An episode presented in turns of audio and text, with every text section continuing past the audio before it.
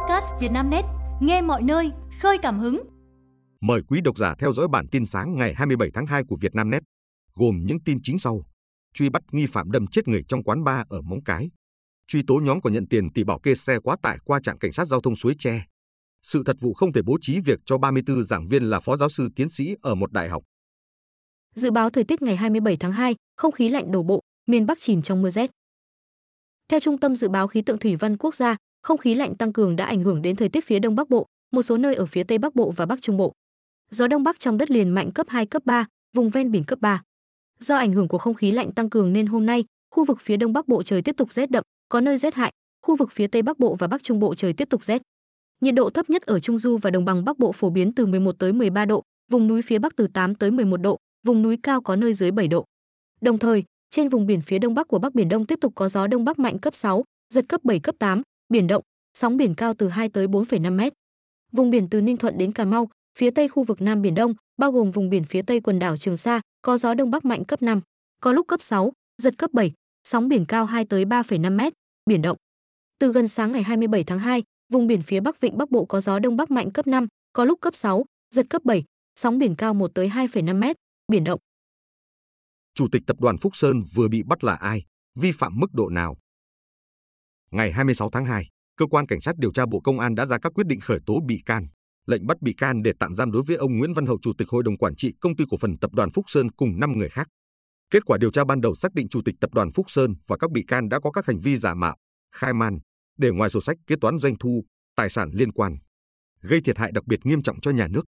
Cổ phần tập đoàn Phúc Sơn, tập đoàn Phúc Sơn, tiền thân là công ty trách nhiệm hữu hạn thương mại và xây dựng Phúc Sơn, được thành lập vào năm 2004 tại xã Tam Phúc, huyện Vĩnh Tường, tỉnh Vĩnh Phúc. Doanh nghiệp này hoạt động chính trong lĩnh vực bất động sản, xây dựng.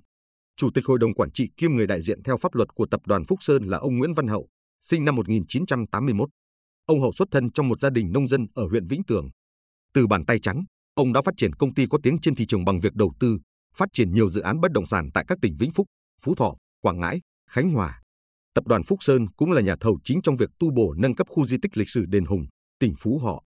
Năm 2013, công ty cổ phần tập đoàn Phúc Sơn quyết định đầu tư vào Nha Trang với dự án bảo trì sân bay Nha Trang cũ. Tập đoàn này thực hiện 3 dự án hạ tầng. Đổi lại, tỉnh này sẽ giao 62,3 ha phân khu 2A, phân khu 2 và phân khu 3 ở sân bay Nha Trang cũ để Phúc Sơn thực hiện dự án khu trung tâm đô thị thương mại dịch vụ, tài chính, du lịch Nha Trang. Tháng 8 năm 2022, Ủy ban nhân dân tỉnh Khánh Hòa có văn bản yêu cầu tập đoàn Phúc Sơn khẩn trương nộp gần 12.000 tỷ đồng thực hiện nghĩa vụ tài chính tại dự án khu trung tâm đô thị, thương mại, tài chính, du lịch Nha Trang. Tuy nhiên, doanh nghiệp cho rằng văn bản này chưa đảm bảo các quy định của pháp luật hiện hành do việc thực hiện nghĩa vụ tài chính phải dựa trên kết quả thẩm định giá đất, dựa trên nguyên tắc ngang giá các dự án bảo trì và thông báo của cơ quan thuế. Do đó, tập đoàn đã có văn bản gửi Ủy ban nhân dân tỉnh Khánh Hòa nêu rõ các vướng mắc và cam kết thực hiện đầy đủ nghĩa vụ tài chính theo đúng quy định. Lý do cựu chủ tịch Ủy ban chứng khoán nhà nước Trần Văn Dũng không bị xử lý hình sự. Liên quan vụ án Trịnh Văn Quyết, cựu chủ tịch Ủy ban chứng khoán nhà Nu ốc Trần Văn Dũng bị xác định có dấu hiệu thiếu trách nhiệm gây hậu quả nghiêm trọng, nhưng cơ quan điều tra không xem xét xử lý trách nhiệm hình sự mà chỉ kiến nghị xử lý nghiêm về hành chính. Năm 2017, ông Trần Văn Dũng, sinh năm 1965, được bổ nhiệm giữ chức chủ tịch Ủy ban chứng khoán nhà nước. Đến năm 2022, ông Dũng bị kỷ luật bằng hình thức cách chức chủ tịch do đã có vi phạm, khuyết điểm nghiêm trọng trong công tác. Liên quan vụ án Trịnh Văn Quyết thao túng thị trường chứng khoán, cựu chủ tịch Ủy ban chứng khoán nhà nước Trần Văn Dũng bị xác định có dấu hiệu thiếu trách nhiệm gây hậu quả nghiêm trọng theo điều 360 Bộ luật hình sự 2015. Tuy nhiên, căn cứ khoản 3 điều 5, Nghị quyết số 03 năm 2020 ngày 30 tháng 12 năm 2020 hướng dẫn áp dụng một số quy định của Bộ luật hình sự trong xét xử tội phạm tham nhũng và tội phạm khác về chức vụ. Cơ quan điều tra không xem xét xử lý trách nhiệm hình sự đối với ông Dũng. Cơ quan điều tra kiến nghị cơ quan có thẩm quyền xử lý nghiêm về hành chính truy bắt nghi phạm đâm chết người trong quán bar ở Móng Cái. Ngày 26 tháng 2, Công an thành phố Móng Cái, Quảng Ninh cho biết, đang khẩn trương truy bắt B, 5L, 39 tuổi, ở xã Vạn Ninh, thành phố Móng Cái, là nghi phạm gây ra vụ án mạng xảy ra tại quán bar King Donai Club, đường Hùng Vương, phường Trần Phú. Cụ thể vào tối ngày 25 tháng 2, do mâu thuẫn trong lúc vui chơi, L dùng dao đâm tử vong nam thanh niên khắc trú ở phường Hải Hòa, thành phố Móng Cái.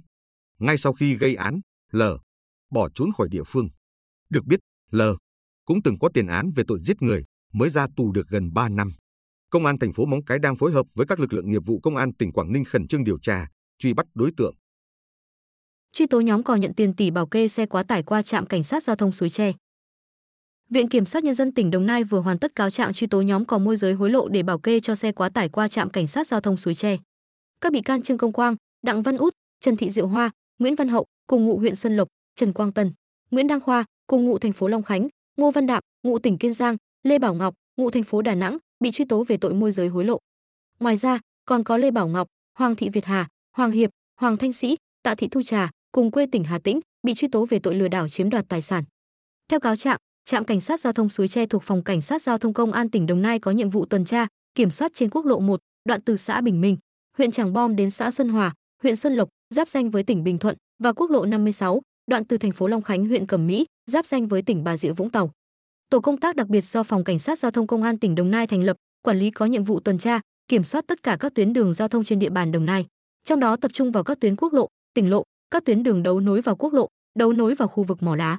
Địa bàn trọng điểm là thành phố Biên Hòa, thành phố Long Khánh và các huyện Long Thành, Trảng Bom, Thống Nhất, Định Quán.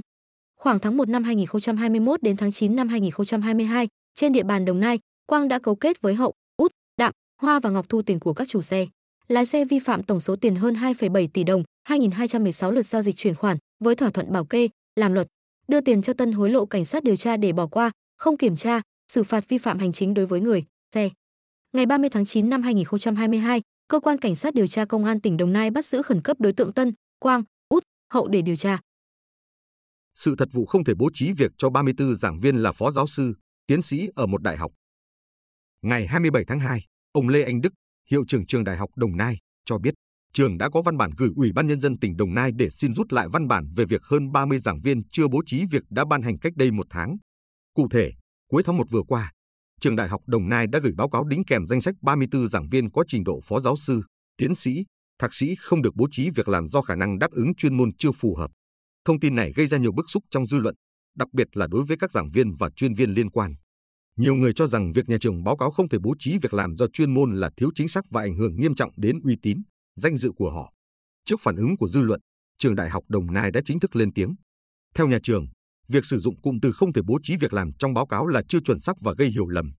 Ông Lê Anh Đức cho biết, hiện nay số giảng viên, chuyên viên nêu trên đều đang làm việc tại trường nhưng đứng trước nguy cơ không bố trí được việc làm trong thời gian tới vì các ngành này không tuyển sinh được. Cụ thể, trong năm 2023, các ngành lịch sử, vật lý, hóa học, sinh học và ngành khoa học môi trường, quản lý đất đai đều không tuyển được sinh viên. Hiện nay các ngành lịch sử, vật lý, hóa học, sinh học đang dừng tuyển sinh vì không có nhu cầu đào tạo. Do đó, nhà trường đã quyết định rút lại báo cáo và sẽ tiếp tục giả soát, hoàn chỉnh đề xuất phương án bố trí công việc phù hợp. Trường cũng nghiên cứu phương án mở thêm mã ngành văn hóa du lịch, vật lý khoa học để báo cáo tỉnh nhằm giải quyết công việc cho các giảng viên, chuyên viên còn lại. Tiết lộ mạng lưới tình báo bí mật của CIA ở Ukraine. Theo bài đăng trên thời báo New York hôm 25 tháng 2, giờ Mỹ, Ukraine đang có ít nhất 12 căn cứ tình báo bí mật nằm gần biên giới với Nga để thu thập mọi loại thông tin về Nga, cũng như điều phối các cuộc tập kích bằng máy bay không người lái, UAV và một mạng lưới điệp viên được cho là đang hoạt động bên trong Nga. Phóng viên của thời báo New York đã có dịp tham quan một căn cứ như vậy nằm tại bong ke dưới lòng đất. Nơi này được sử dụng để nghe lén các liên lạc quân sự và giám sát các cuộc tấn công UAV của Ukraine nhằm vào lãnh thổ Nga. Theo thông tin được tướng tình báo Ukraine Sergei Dvorsky cung cấp, ngân sách hoạt động và trang thiết bị của căn cứ trên đến từ CIA. Cơ quan tình báo Mỹ đặc biệt trang bị cho căn cứ các trang thiết bị liên lạc và máy chủ máy tính lớn. Ngoài ra, căn cứ này từng được sử dụng để thâm nhập vào các vệ tinh của Nga hay Belarus, ông Dvorsky nói. Theo thời báo New York, CIA và nhiều cơ quan tình báo khác của Mỹ cũng cung cấp cho Ukraine thông tin về những động thái di chuyển của quân đội Nga và các cuộc tập kích tên lửa trong suốt cuộc xung đột đang diễn ra giữa Moscow và Kiev. Quý độc giả vừa nghe bản tin podcast thời sự tổng hợp sáng ngày 27 tháng 2 của Vietnamnet, được thể hiện qua giọng đọc AI của VB. Mời quý vị và các bạn chú ý theo dõi.